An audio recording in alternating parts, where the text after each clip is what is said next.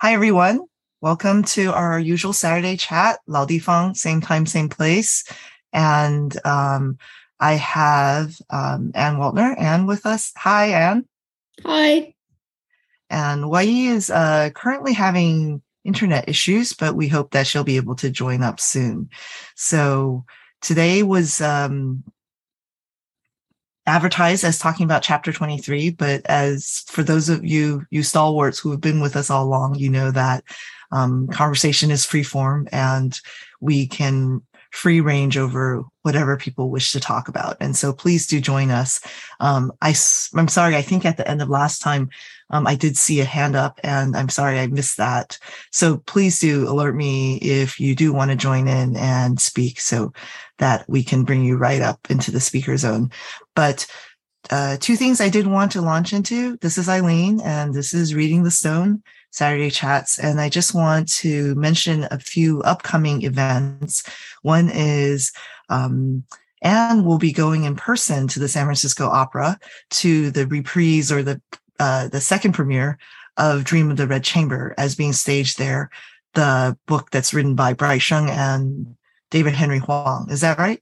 That's right. Yeah. yeah. So, and it's, um, of course, uh, we talked about this previously, a vastly condensed version, focusing more on the love, tragic love triangle. Mm-hmm. And so missing some of our favorite key characters. But this is, um, um, you could say, inspired by Dream the Red Chamber, but it should be very interesting. But Anne has let us know that not only will the privileged few who attend the opera be able to see it, but the San Francisco Opera will actually be live streaming Dream the Red Chamber um, at, of the matinee on June 19th. So I do encourage for those of us who can't make it to San Francisco to watch it and maybe we can even talk about it afterwards. So that would be a lot of fun. And I think if I think that I think the tickets cost $25 and if you buy a ticket the live stream will be available for 48 hours after the matinee. So you know you don't you don't have to you don't have to schedule it and i know they were going to live stream don live, live stream live stream don giovanni today or tomorrow and they had to cancel it because staff oh, no. staff were out because of oh, covid oh. Oh. Um, I don't think it was the performers. I think it was the technical staff. So right. I think everything everything is a little, you know, shaky. But they're they're planning they're planning to do it. So right. yeah, that is that is the um, you know, recently um a, a friend of mine, Wang Anqi Lao Shi, you know, who is of course the great theater doing it in Taiwan, and she is staging um uh, several important live shows this summer, and she was just posting about how fingers crossing, fingers crossed for um, because a lot of uh, technical crew as well as actors have been going mm-hmm. down for her mm-hmm. picking up performances. So, um, so, but anyway, this is happening, and I'll, we'll be sure to remind you if you're interested. And we'd love to hear Anne talk about also her impressions. I mean, she has a lot of this on her website and her book um, that is online, linked from readingthestone.com.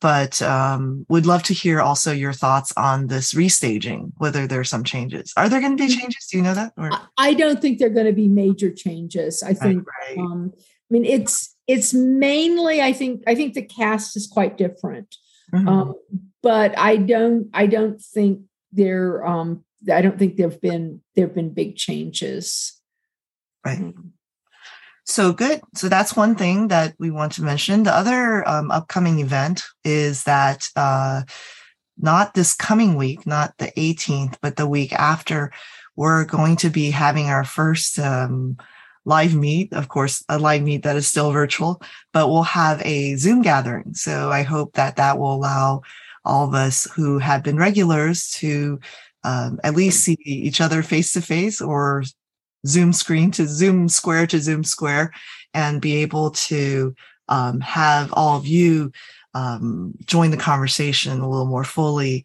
And this is also, this is actually part of the Duke uh, Asian Pacific Studies Institute book Club Summer, which I've always been um, a part of. And so it's also a chance for um, primarily staff, but not, and, and also friends to join in and read some good books about Asia in the summer. So some people will be slightly newer or uh, not as advanced in the reading as um, you, but I hope that this will be a fun kind of, you know, um, onboarding moment for those who want to join. Um, in terms of our planning, we today theoretically we're at the end of 23 though i know some people are still joining in and reading at various stages and questions both um, for previous chapters and forthcoming chapters.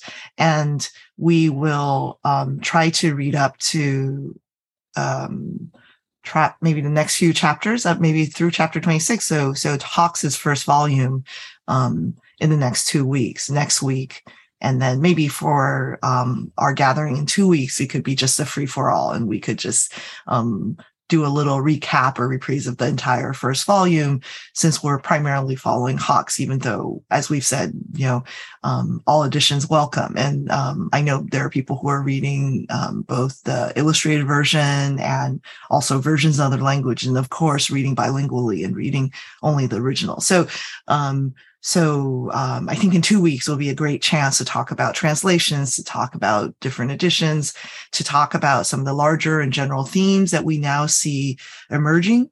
Um, now that we've read a good chunk of the novel, a small chunk, but a good chunk, and um, also talk about little our further reading plans. But um, so this week, let's open and talk about uh, chapter 23. But um, hope you post your questions in the hashtag, or if you want to just come on stage and chat, please do so. Um, I did want to say that um, Handan shared with us something really fun, not fun for the people who are taking an exam, but fun for us, which is that this year's Gaokao or this year's general, you know, sort of high school, college entrance examinations, which is this, um, you know, huge endeavor, you know, um, uh, this year in the PRC, the one of the essay questions was in fact on um, the naming chapter the, or a naming instance in uh, Dream the Red Chamber in Prospect Garden, something that we've talked about in past uh, Saturdays. So I thought that would be kind of a fun place to start. And I don't know if people had thoughts about that. And do you, or did you, what did you think about that as a kind of essay question in the college exam? Well, I think I think it's a really hard essay question and a college. I did too. I thought that was like on that for a kind of on the spot question. That's yeah, yeah, yeah. I mean, you, you know, the I mean, we've we've talked about naming in several registers. I mean, naming the naming of places and then and then the naming of people and the way um I, I, I mean it really it really does seem that pros- that the garden is not finished until it's named. And then i think it early in chapter 23 um Yuanchun wants to write the inscribe the poems on stone you know again as using text to mark space and i think i think that's i think that's really interesting but that's that's not enough to make a whole essay right so uh yeah i mean i i thought that um given the kind of pressures of taking a test and that fairly elaborate setup uh, as an essay question mm-hmm. it would mm-hmm. it, it, kind of assumes that um people know it well right, right. don't you feel like there's there's a kind of uh, it assumes that you would glance at the question and immediately know what the scene is. Yeah, yeah. Right? And um, the question, but it, it interestingly, and, and I think several people have mentioned this in our conversation online, that it interestingly intersects not only with our previous discussions about naming, but actually a lot about our discussions, ongoing discussions about translation. Mm-hmm, mm-hmm, which mm-hmm. is, you know, are you Zhi? Are you doing a direct translation and whatever whatever that might mean? You know, even mm-hmm. the idea of direct and translating are both um, subject to interpretation. But um, are you doing something that is an obvious allusion that would allow the most number of people to instantly have a connection, whether it be mm-hmm. sick or emotional or mm-hmm. semantic, with what is being um, interpreted? Or are you um, filling in by uh, also um, performing a kind of cultural interpretation or kind of bringing into a new context. And in this case, of course, even in the, the um, entrance exam question, the question is about aesthetics. What would you mm-hmm. prefer in naming? Would you want to name the scene? Would you want to mm-hmm. name the mechanisms of the scene, the you know the water, etc.? Do you want to name the poetic allusion to this kind of scene? So what the what do prior poets say when they see this kind of scene so the mm-hmm. literary mm-hmm. embeddedness of it or um you know so who's interpret so in in some ways it's a question about translation too mm-hmm. I, the mm-hmm. Gaokao question um i didn't know what uh people like uh handan brendan etc people who chat about it nw do you want to come in and talk about that i think several uh people were commenting online about this Mm-hmm. don't want to misrepresent your your thoughts.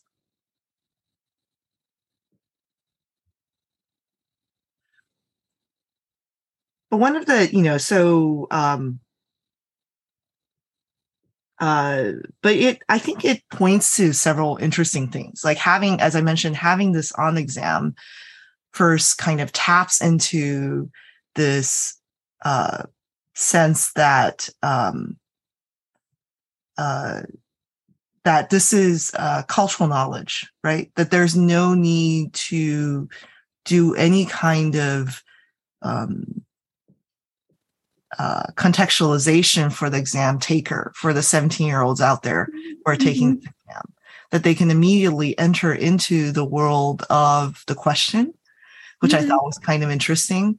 And that assumption of cultural literacy about not one of the kind of say popular cultural representations of Dream the Red Chamber. So we talked a lot in the beginning about things you might know about the book, even if you hadn't read the book. Mm-hmm, mm-hmm, but I would mm-hmm. say this scene is a scene that is more familiar if you know the book with a little bit more detail, right? That you, mm-hmm. beyond the kind of uh, love triangle or whatnot. Like, for mm-hmm. example, if you had seen the opera, the, the Chinese American, um, the opera, you wouldn't know the scene. You wouldn't know the scene, yeah. Right. Well, you know, the, the other thing about the scene that's interesting is there's a way in which some of the tension that that some of the the fodder for for uh, Jia Zheng's criticism of Yu basically has to do with the the use of allusion and whether you know the way he's quoting old things and and you know and so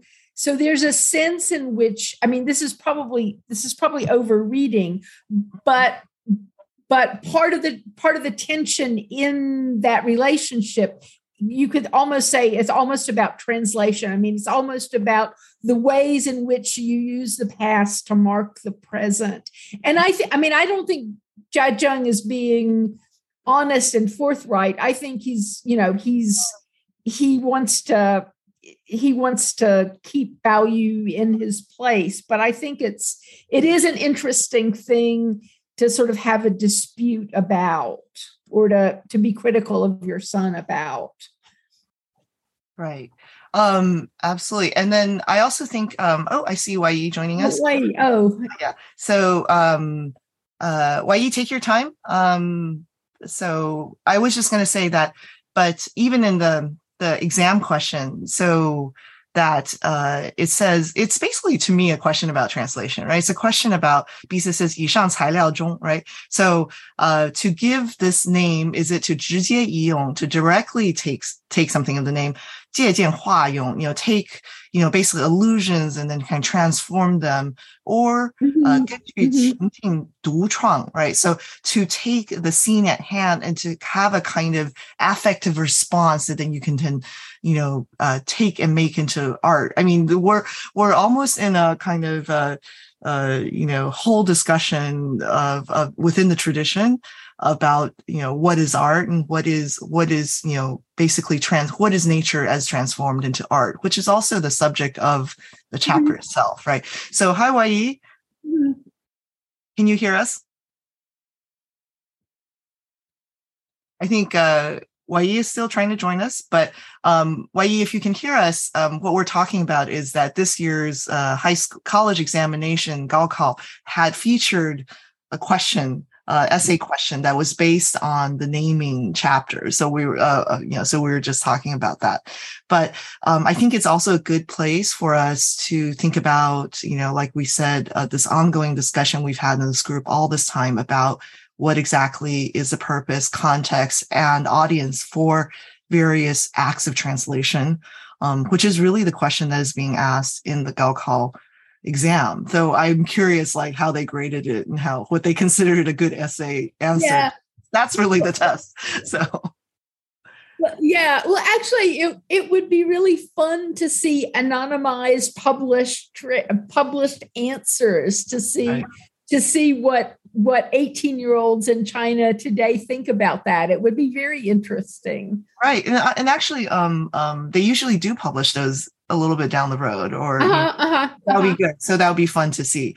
And, um, but I think it also ties into, you know, chapter 23 quite well, right? Which is also mm-hmm. about intertext and about, mm-hmm. um, not you know what is going on in the chapter itself in terms of its relationship to prior literature something we've talked about also previously but also uh, thank you to brendan and francesca and nw and people who've been sharing um, and especially brendan's heroic work in uh, scanning and loading for us the um, um, david hawkes shougao. why do i not know the word shougao in english um, the hand manuscript. The manuscript, yeah. The, the draft, um, you know, the his draft uh, manuscript, yeah. That was called the draft manuscript. Uh, you know, his handwritten notes for translation, and so, um, and thank you for that. And we've been sharing that on the Twitter thread, but.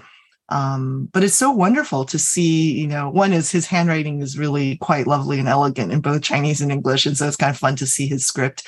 And um, but it's also really fun to see the kinds of choices he's making. And as several of you pointed out, of course, the way he's doing it is uh, a reflection of his translation choices. Brendan surmised, maybe, or maybe Francesca did, I can't remember, um, that um, this is a function of his probably his agreement with his publisher not to use footnotes.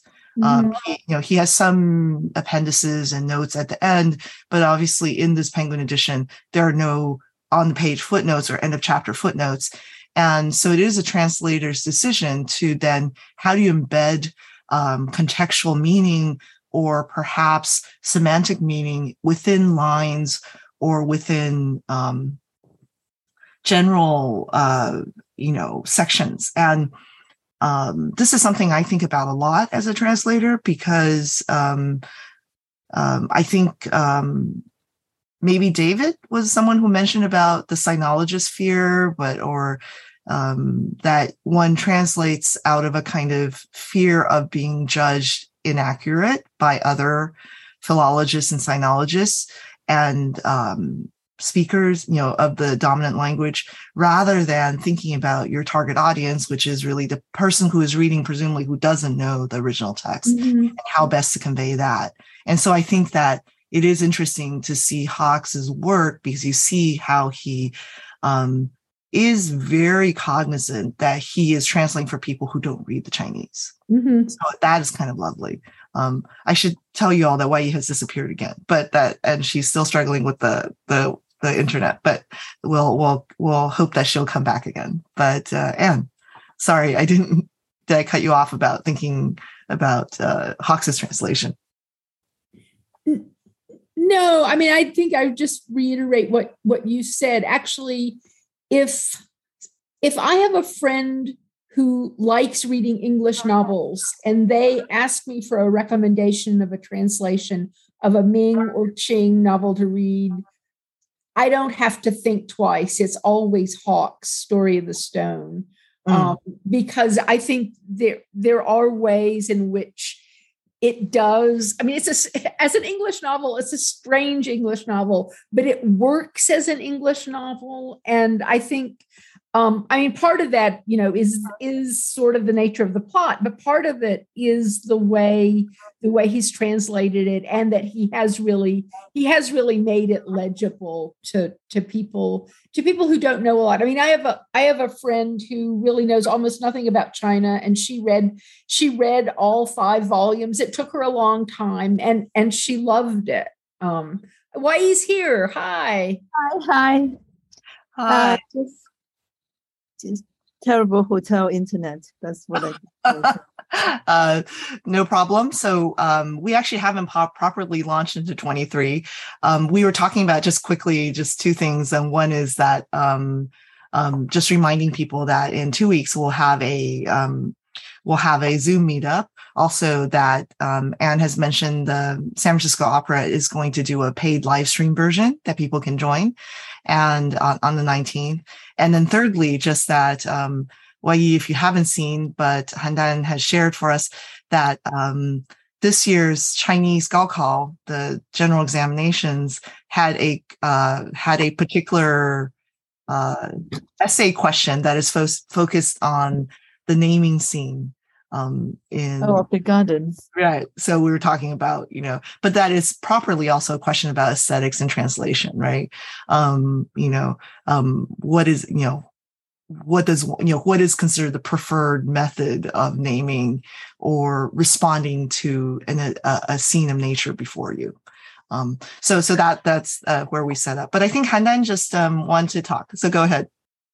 Yes thank you. Yeah i just wanted to quickly jump in and um, go on record that I didn't initiate the thread on Solomon being featured in the Gaokao essay question. It was NW who oh, okay, originally good. shared the screenshot, and I happily retweeted it, adding comments along the way. That's why maybe you uh, see my name popping up a lot in connection to that.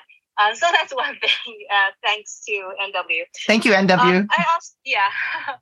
Also, I want to say, so I followed up on the WeChat video channel where a lot of uh, Chinese language arts teachers came uh, up to talk about this naming strategy. A lot of criticism, um, a lot of analysis. The criticism runs along the lines of um, like this being what being unnecessary. Like Hong Lou Meng is being used as a prop, and this misled the a, a, portion of the students to think that you need to know the work, huh? know the novel to really tackle this question properly, but that's not necessarily the case. So it's like a red herring that's unnecessarily misleading in a situation where every second counts. you need to focus on the true question.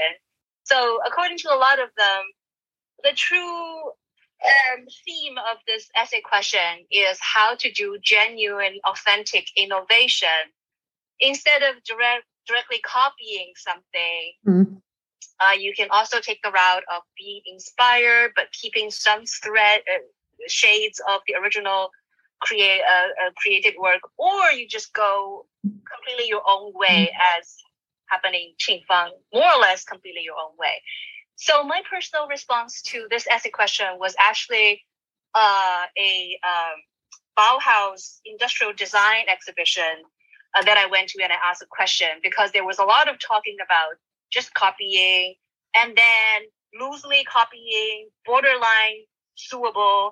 Um, and happened with the Japanese um, disc maker, like disc Walkman makers and tape recorder makers and the US competitors, and then Apple the radio and you know all the classic designs. There was a lot of similarity copying back and forth. And i was like oh so cool where do you draw the line between being inspired and plagiarism and all that kind of stuff? So it was very interesting. Well um, um Handan, if i could just jump in and with a question. So a couple things. One was um you know, uh, why you just to catch you up, but the the question was,呃呃，众人给匾额提名，或直接移用，或借鉴化用，或根据情句独创，产生了不同的艺术效果。这个现象也可能在更广泛的领域给人以启示，引发深入思考。请你结合自己的学习和生活经验写一篇文章。So, um, but my question, of course, is how much time do they get for this this essay? Do you know? Does anyone know uh, for because this is only part of the test, right? So 60 minutes, 30 minutes for this short essay.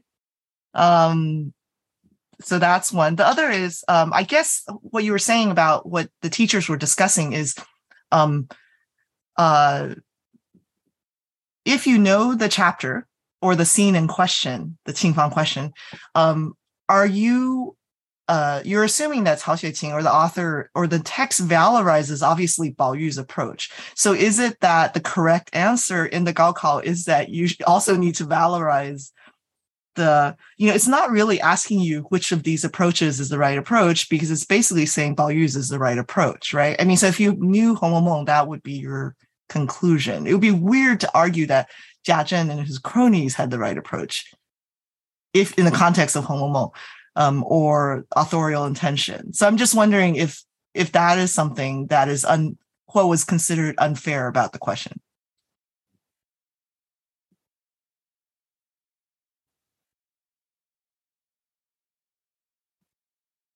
So Handan, I don't know if you. Oh, oh, yeah. Oh, sorry. oh no, I'm just wondering. Did you, said you heard you Yeah. were like lurking in WeChat Yeah. discussions? was it really depends on how much time you spend on the questions that came before this essay. Mm-hmm. So, but typically, I think um, 40 minutes is like a good average. Mm-hmm. So you need to have Right. a good framework, have a good theme, and then fill it out with all the quotes and allusions and strong arguments and literary everything. So it's really tough. Yeah. Some Chinese language arts teachers tried writing that under 40 minutes, handwriting. Uh, it came up with a page and a half Right. and read it, and it's you know it's tough to, to really write something. So I, I'd be curious. Uh, I, I I feel like I'd want to like see what Yi came up with if she were given this exam question. yeah, yeah. I, I will be in a very tough spot. I'm I'm a very slow writer, so But how many and how many allusions would you drop, and would that be considered a good response? But um, but in a sense that you know, I mean, uh, the whole idea of yeah, that you don't want to be bagu, that you want, but you know, but in a sense, this is an act of bagu, right? This is an exact. This is a act of saying. Uh, you should valorize the unexpected and the, the innovative, but you're really doing that only because you also understand in the context of this novel that is what you should valorize. And so i feel like this is a really double bind trap. But um but maybe we should go directly into chapter 23 thank you so much and then nw for sharing the gaokao question. Um but um maybe we should go and talk about so what is Cao Xueqin doing in if we have a sense of what he's doing with naming or at least presenting us the infinite possibilities of the relationship of a scene of nature or scene of artifice and one's response to naming it. And as Anne said, that the garden is not complete until it's named, um, properly named and amended and edited and approved. But um, what is going on in chapter 23 in terms of the character's relationship to another work of literature, right? What is, and, and also, um, um, couple different things are at play. One is ekphrasis, right? You know, a kind of description using one art to describe another. Um, a second is, of course, uh, this intertextuality um, of what is what does it mean for Cao Xueqin or for the author to have this intertext, you know, within embedded within his own story. But I didn't think no, Wei, I'm there's a train running outside my window. This is a really terrible hotel. That's why I, I'm just a bit worried about turning my phone uh, microphone on. Um, well, I think 23 is really important because that's when they move into the garden, right? So think of it this way naming the garden is, in a sense, the completion of the garden, but the garden is not complete until they move in. So this is a really significant moment. And um, so the first thing they do is read this play and bury flowers. So we have to think about these two actions as highly symbolic and uh, really interesting. And also, what is the connection between the two? Does reading the play take you to the burying of flowers, or is there a connection there at all? Because you know, last week, Eileen, you were saying um, quite rightly that reading erotic fiction is one of the oldest tropes in um, in erotic literature. And uh-huh. typically, you read, as in Rou Putuan, you read um, a, a, book about um, sexual adventures, and then you are um, inspired to to undertake some yourself, right? But here is something different. You read the play and they're inspired to bury flowers. So I always ask students that question. It's, it's really interesting. What, what, what is the causal connection there? What happens there? Or, you know, even, you know, going back to Tang Chuanqi or whatnot, that, you know, this, this question that's constantly posed that kind of hovers on the surface of so many of them is really uh, maybe like the Ming erotic novel question is do you know what love is unless you read about it right? So that there's always a mm-hmm. scene of reading or understanding or a poem that somehow opens your eyes to the possibility of love. And so is this what is going on in chapter 23 as well? Well you, you know Yu has this undefined restlessness and anxiety and he doesn't understand it. And what his servant tea leaf does to resolve it is he goes out and buys books that are of a kind Yu had never seen before. And so, I mean, I think that, you know, it, it is it is reading as a step to a solution of a problem. Um, and one of the things that that I guess I, I noticed I noticed last week because um, I read chapter 23 for last week is I was not you know, one of the things about read, rereading this novel is you always notice things you never noticed before. That Bao has a study outside the garden, and mm. um, and that's that's where he kept the you know the more shocking of the of the books. Um, but I think I think it's interesting. It's interesting to know that he has a place outside the garden. And the other thing that that I think is interesting about Yu and space in chapter 23 is it's made very clear that he is allowed that Yuan Chun says he can be there. I mean, the you know the imperial concubine has granted him permission, and so I think there is kind of a, I mean, there's an acknowledgement that it's a little bit strange.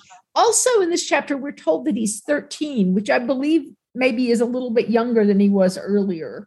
Um, yeah, um, and so, but I think, I think, you know, I mean, I think that it's almost, you know, the fact that a text is seen as a solution to kind of, you know, the anxieties of puberty is is is is interesting, and it, and it again, I think, you know, shows the the importance of of text and reading so if as you know as anne said so if you have some undefined longing as, as, because it, the, the text is quite explicit about that everybody else is in this state of innocence right? But um, yeah. Ken Zhenlan my west he already has some sort of undefined longing possibly sexual longing possibly romantic longing and this has to be mediated through literature in a sense, right? But he makes a distinction, as Anne says, between the books outside and the books to be kept inside the garden. Of course, an implicit assumption is that the world inside the garden is clean and what is outside, you know, is more negotiable. So a few chapters later, when you see Bao Yu being at a drinking party with Xue Pan and some other people in chapter 26, he actually sounds quite a bit older than than uh, 12 old person. So it's as if there's an age difference as well once he goes slightly outside. But anyway, um, yeah, so that's uh, that's a really interesting point. However, one one should bear in mind that there is some very explicit sexual language in um in the play as well in Xixiangji. So yeah.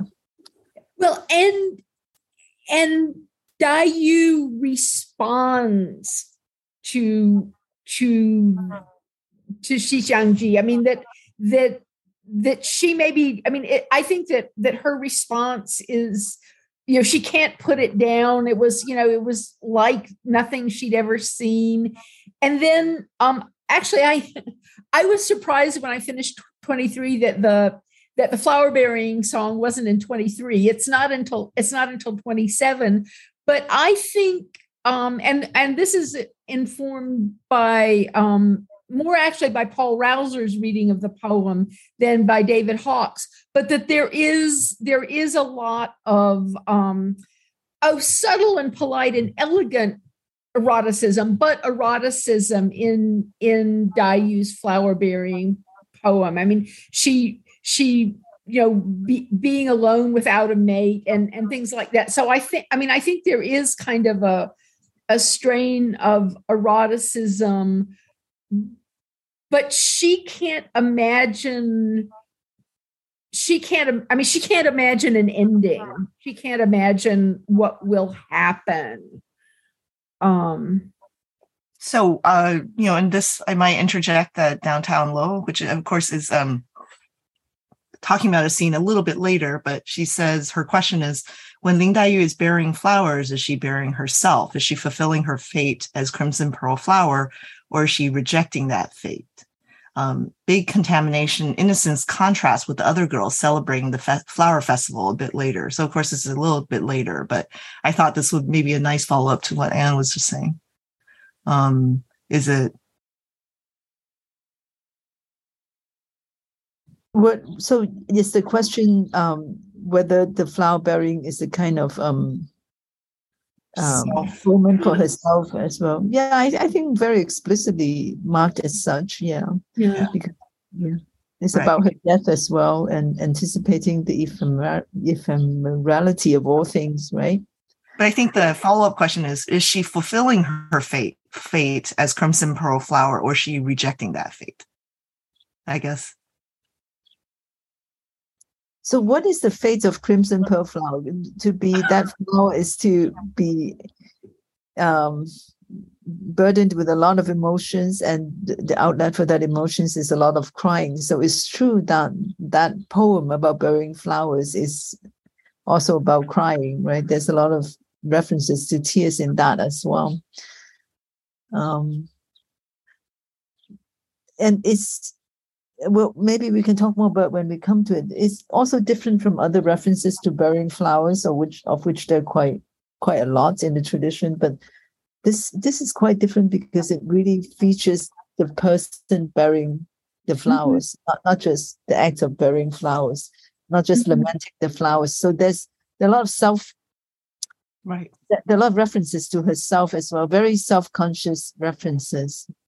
Yeah um, and this is an aside, but um, somebody who has just joined us, David Meyer, who has just joined us, um, starting to read. But uh, one of the things that struck him in his child reading is that the stone watering the crimson pearl flower with sweet dew reminded um, uh, these two readers of the uh, Le Petit Prince, the Little Prince, watering a, a, flower. So I thought that was a that was a lovely little uh, uh, uh, association.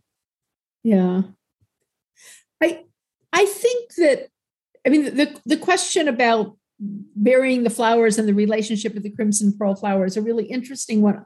I think, and I actually have to say I didn't reread the the burying flower poems, but I think that she makes a contrast between flowers that rebloom every year and human beings that just get older and so i mean i think that there's a way in which at the very at the very least um she identifies with the flowers. The the, the fallen flowers are um remind her of her lost youth and what she must be all of 16 at the time. But but i think you know the pass the passing of time with without a mate um i think that all of i mean we'll talk about the the poem when we when we get to the poem but i think um and i think i think that the eroticized reading of the poems is informed by knowing that she has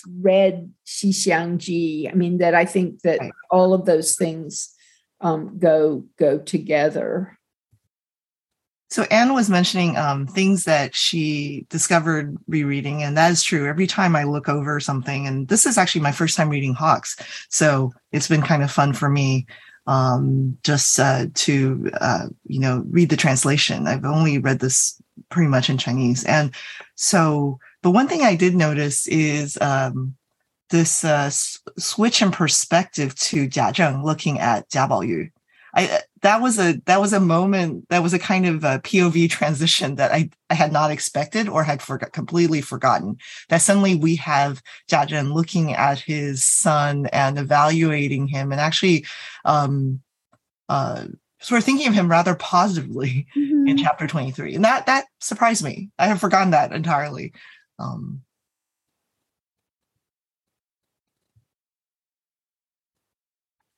or you know like rather one's memory of Jia Zheng is always entirely without layers right? Without any kind of subtlety or without any kind of um um relate genuine relationship or kinship to Bao Yu except to the extent that Bao Yu um ple- you know sort of shows is a kind of stand-in or shows off for him such as in the naming chapters.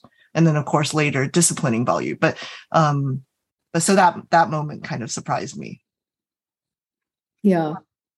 what what do you make of Jia Zheng's character? Is this is he just too dull for words to discuss? But what is Jia? Does he stand in for all that is worldly, that is which is different from say Xue, you know Xue Pan or something, but as a kind of counterpoint to Bao Yu. But you know, is Bao Yu's father a, a different kind of counterpoint? Like all that is um all that is common, all that is learned in a very uninteresting, uninspiring way. And all that is which we don't hope Bao Yu becomes, right? And Bao Yu himself doesn't become. Yeah, I mean, this is a very simple answer, but I think Jia Zheng is the answer to the question of why Bao Yu doesn't want to grow up.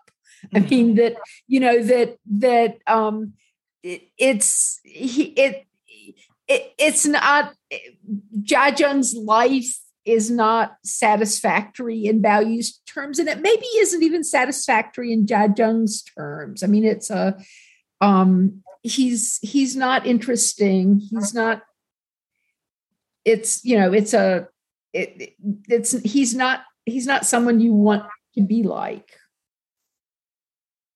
Absolutely. Uh, so returning to the poems, and thank you for sharing for those of you who have been sharing, you know, Hawkes's translations as well. So thoughts on the the poems of the seasons and what it's doing there, what is what is its I hate to think always in narratological terms, but what is its function in the narrative? Um, but what, how are the poems themselves? A question that uh, Julie Sullivan has asked many times um, is, you know, is her kind of questioning about the quality of the poetry in Holomo. So I didn't know if why you had thoughts on that, or you know, So the okay, I I have to admit I didn't reread, but from what I remember, the four poems are rather average. The season poems, four season poems, and even again poems that sound like a older than a what a twelve or thirteen year old um, would write because the the, the text makes a point of saying that, oh, when outsiders heard that is Xue Sanshui, the Gongzi, right, that a 12 or 13 year old young man writing like this, of course, they celebrate even more. But there's something, isn't there a line about um, the rain is hitting the window, Leng Yu Chao, Chao Chuang, um, and then he's still a bit cold or something? There's some kind of subtle erotic um, associations in the poem that, that are not entirely age appropriate. That's what I remember. Mhm, mhm. Um, so it could be that he's just using the idioms and the cliches of this kind of poems, right? but I think um so so uh and I think the the narr the narrator's voice kind of makes that like exactly like what you was saying, right? Like kind of telling us that the poems are not that great, but they're the people were amazed that it was written by a 13 year old and you know and a little Right. racy and but I was wondering whether you feel like the author calibrates the poetry well in that way that the various Mhm. different kinds of poems that appear in fact do um have a kind of mimicry of the kind of author who writes it you know the age or the sophistication I personally think so, and I, I think that he's he sticks those poems there almost as a way of saying, um,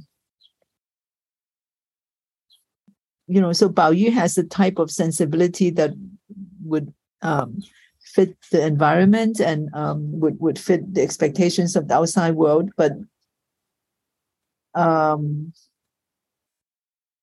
but he's also so much more. I mean, his feelings, his, these inchoate feelings are also not addressed by those poems. I mean, these are the poems of um, a dilettantish, uh, wealthy young man, uh, perhaps already um, involved in some sort of dalliance uh, with mates and so on would write like that. And so Bao Yu may be writing in that persona, maybe that's what's expected of him, but he's much more than that. And so that, that's why all the readings, all the all the jokes, all the um you know, or, or the, the act of burning flowers, all that comes later, right? Yeah. Well, and and you know, it is it is those poems that get him I mean, fame is maybe too strong a word, but they get him noticed in the outside world. I mean, in the mm. sense, those are poems that leave leave the garden. I mean, he's maybe not yet in the garden, but they leave the house and, and he gets a certain amount of um, attention from people outside of the family for having written those poems. So, I mean, they're kind of they're kind of his exterior self in a way. And people are copying them and literally posting them on walls and right right. and so um but speaking of intertext right? So what about Dai Yu's response to the reading of yeah how did you know so we've talked a lot about Bao Yu's coming of age in terms of sexual age or emotional clarity non-clarity but how about Yu and her feelings or you know emotions or sexuality as aroused by the poems that she reads in the play. So first of all, I have to tell you um, something totally irrelevant because the, the text said that you don't find right the time it takes to eat a meal, she finishes reading the play. So I actually tried to do that to make sure that that's doable. And I have established that it's doable if you don't read the commentaries. if you how, the, how, how elaborate your, your meal is. a meal is yeah. about an hour, right? So if you eat slowly. Anyway, um, yeah So what what what is the lesson that, that you learns from it, right? All this romantic erotic language, what does it do for her? So that's that's also very interesting. So later on, um, a few chapters later, uh, she, she, is waking up from her nap and she actually cites the line 美玉家情思睡昏昏 right every day with this vague longing um I wake up half half aware of all these longings and so on. so she actually talks about 情思 um yeah yeah but it's hard to think of Yu as um having some sort of actual sexual awakening. Like she's probably yeah sexual person in in all of literature. I don't know. well, but she she has definitely a, a, kind of romantic awakening, and that maybe this is a a good question uh, that David uh, poses for us. Um, not just in terms of, but so David says maybe a too obvious question. Does Bao Yu make a connection between physical lust and emotional connection? He's had sex with Aroma and probably Qin Zhong. Does he think of Dai Yu or Bao Chai as potential sexual partners? Are they categorically different? Um, and of course, the scene in earlier chapters where he's sniffing Dai Yu's scent, right, and tickling her in the bed. Uh, definitely, one thinks that those lines are a bit blurred for him. But what do you think of David's question? You know, does Bao you put these in different categories, and then in turn, that answers is a is a question for us about Dai Yu too, right? Does Dai Yu in her reading of Xixiangji, does is she having a kind of also emotional and romantic and sexual awakening, even though it's what he says the sexual awakening bit is not ever uh, a point of Dai Yu's uh, characterization in the novel. I think they are different categories. I mean, I don't I don't think his relationship his his sexual relationship with Aroma is just physical lust. I mean, I think I think he cares for her, but he cares for her in the way you would care for a a maid. I mean, and and I think that there is a way in which um in which both Dai Yu and Bao Chai are unattainable outside of marriage. Um, and and I think they know that and he knows that. And um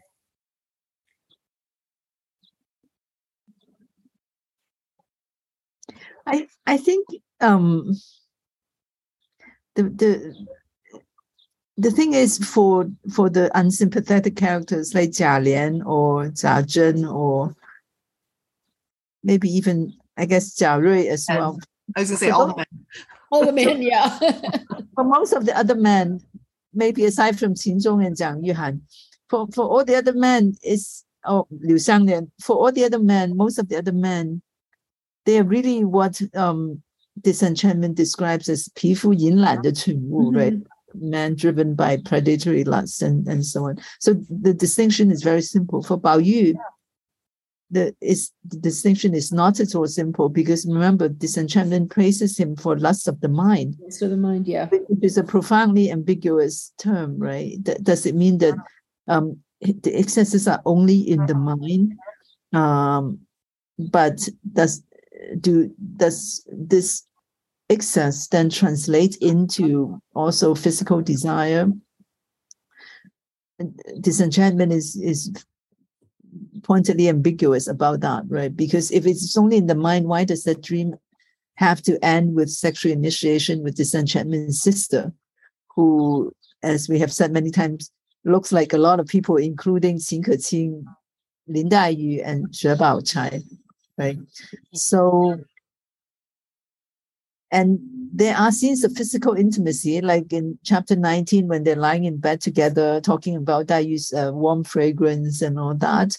Or in another scene a few chapters later, when Bao Yu is staring at Xue Baochai's arm. I think it's chapter 29. Mhm. I think that, oh, if we're growing on the person of Lin Daiyu, then I may get a chance to touch it, but now it's just really no chance. So there's definitely physical attraction there. There's um, there's sexual feelings as well, perhaps, but it's the, the author also doesn't then translate into a, a frank and um, straightforward sexual desire. It, or it's not described in such ways, right? It's um, something more vague, but also certainly not entirely platonic either. So you know, um, so David actually goes on to say, Xixiangji, another side of seeing Xixiangji as Daiyu's erotic awakening, parallel Bao Yu's sexual awakening. His is physical, hers is an erotic literature. Is that the girls are water, men are mud thing? So, but you know, I I was uh, thinking, you know, and we've talked about this, and way you referred to to this earlier today, is that um, a lot of these scenes are set up exactly as tropes. These are moments in different literary works, in erotic works, but also in Jinping Mei and other works, um, or even as early as Tang stories, or you know, or Xixiangji for that matter, of reading being the the kind of gateway drug to Mhm. moment of erotic awakening, and but what is happening always in Homom is that it doesn't go that way as expected. There's so many scenes in um, Story of the Stone that seem like that they fall into a trope, but then there's a kind of countering of that trope, or it goes in a different direction, or it goes in a different discussion. And so I think that's what makes this book kind of fresh and interesting. I um, you know, both a kind of very uh knowing reference but Mhm. then kind of pulling back. But this is presumed on people who are also reading within this literary tradition, right? Um, I don't know. Like, what do you think? Like that, that the impact is part of knowing or expecting a certain set of things to happen, and then those things don't happen. Um, which is, um, you know, so that's one thing I was thinking about in chapter 23 that this uh, even Daiyun Baoyu's conversation after she reads it is not, it doesn't go in the expected way. I think it doesn't become a scene of flirtation in exactly the way that we might expect from romance. And um, the other thing that is the description of doing what is described in fiction is um, um, that uh, in Story of the Stone, there's always a repetition or a doubling. And so um, Anne was saying she was surprised that the burning flower, flower poems is not in this chapter, but in in good story the stone form, appears once, right, and then appears again. And Again, yeah. emotional valence of bearing flowers shifts in its repetition. hmm hmm hmm Why you're muted? Uh, I'm just trying to spare you the the rumbling of this very annoying uh, train, but um, no, I, I'm, I'm I was just agreeing with you.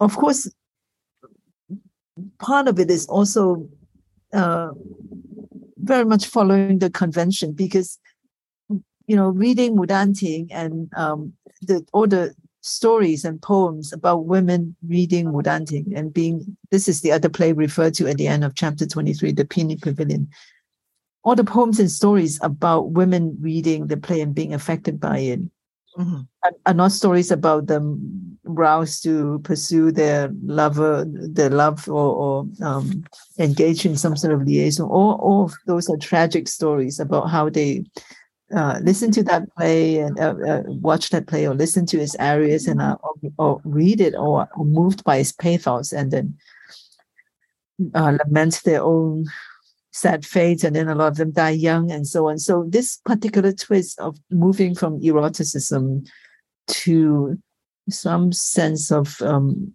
mortality and ephemerality mm-hmm. is not unique to the story of the stone. It's already in other literature as well. But Eileen is right in in this in in the in the refusal to um, give us a simple mimetic desire that has happened so many times in, in literature, right? It doesn't do that. Of course, to, to, to do that is also to end the novel. So this is right. right, part, right. Part of the problems. I mean, we need them to have an articulated desire. Uh, we, we we can't have them becoming lovers or getting married or anything. Right. You, you need a perpetual tension. um so so just uh, as as our time is closing out but I, adam has a nice point here. He says my take on these poems is to show bao yu as a competent scholar is a competent scholar and as why he says the product of a dilettantish young man. At the same time they're clearly inferior to what dai yu has shown she can compose during the imperial concubine's visit. Dai yu shows a poetic sensibility that exceeds anything that bao yu can produce and is another example of the theme that the women in this novel are superior to the men in a variety of ways. Agree? Mm-hmm. Disagree?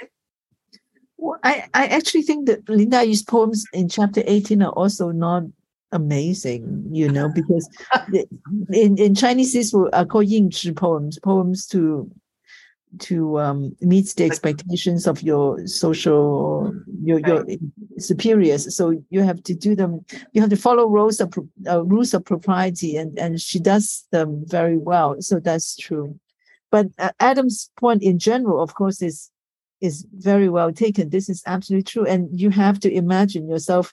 I told my student this all the time. You have to imagine yourself the author and then giving inferior poems to your own alter ego and giving the best poems to other characters, which most male authors would not be able to do. right. Because even, even when they have a story praising the talent of the women they love, they end up quoting themselves much more right. or just said that this woman is learning to write poetry from me. Ah. You know, you have a lot of that kind of memoirs or anecdotes, right? It's this is quite rare for for a male author to insist throughout, no, the girls have the best poems. And of course it's all his poems. He just parcel them accordingly, right?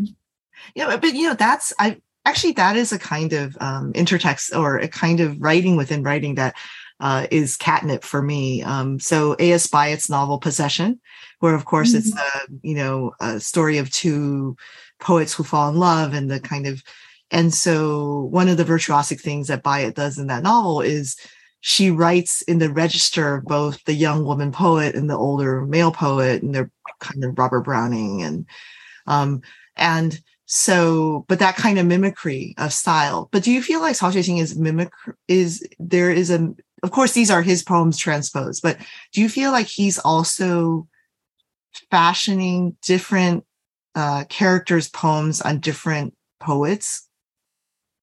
Hmm. The way that you know Byatt, you know, very much makes her fictional male character write in the style of Robert Browning. Do you feel like there's a there's yeah. a correspondence of these different people's poems, these different characters' poems? So I I don't think so. I mean, not very clearly. So at one point in the novel, Linda, you said that she likes one line from Li Shangyin. Liu De Can Ding That at which point Bao Yu said, Oh, don't don't pull away the dead lotuses because that dead lotus leaves is just the perfect vehicle for hearing the sound of raindrops. That's what Lin Dai said. So right. it, you, you know, um, so there is a little bit of Li Shangyin in some of her images, but I, I would I right. I don't think it goes to that extent. I mean, I, I don't think the imitation is perfect if it is just imitation. Right, right. Um, but I feel like what Byatt, yeah. So, so I was just always curious about what you thought about that because um, what Byatt is doing, of course, is she's letting the modern reader who's reading her novel have an easy shorthand, right? Like you know, so you're you're appre- you're you're appreciating the virtuosity of my mimicry, but also you can um, use your familiarity with poetry to tap into these ideas, right? Um, of these different poets or personas. So, so anyway, so I was just kind of wondering mm-hmm. about that, reading through these poems again this time through. And for Hawkes is of course, um, there's a whole discussion on Twitter this week among many people about the Qinfang translation, right? But the, um, how uh, how he has to find different translated language registers for these different mediocre or less mediocre or brilliant poetry in Dream the Red Chamber is of course the translator's uh, challenge. Um, but um, our time is up. But I just wanted to say thank you, thank you, Wei, for joining. Even though the complexity of, uh, I'm sure, using your cell coverage in a foreign country, but and um, but I did want to end with Brendan giving us a p- piece of information, which is that just occurred to me that the Gaokao required a longer essay, 800 characters, than the imperial examination system did.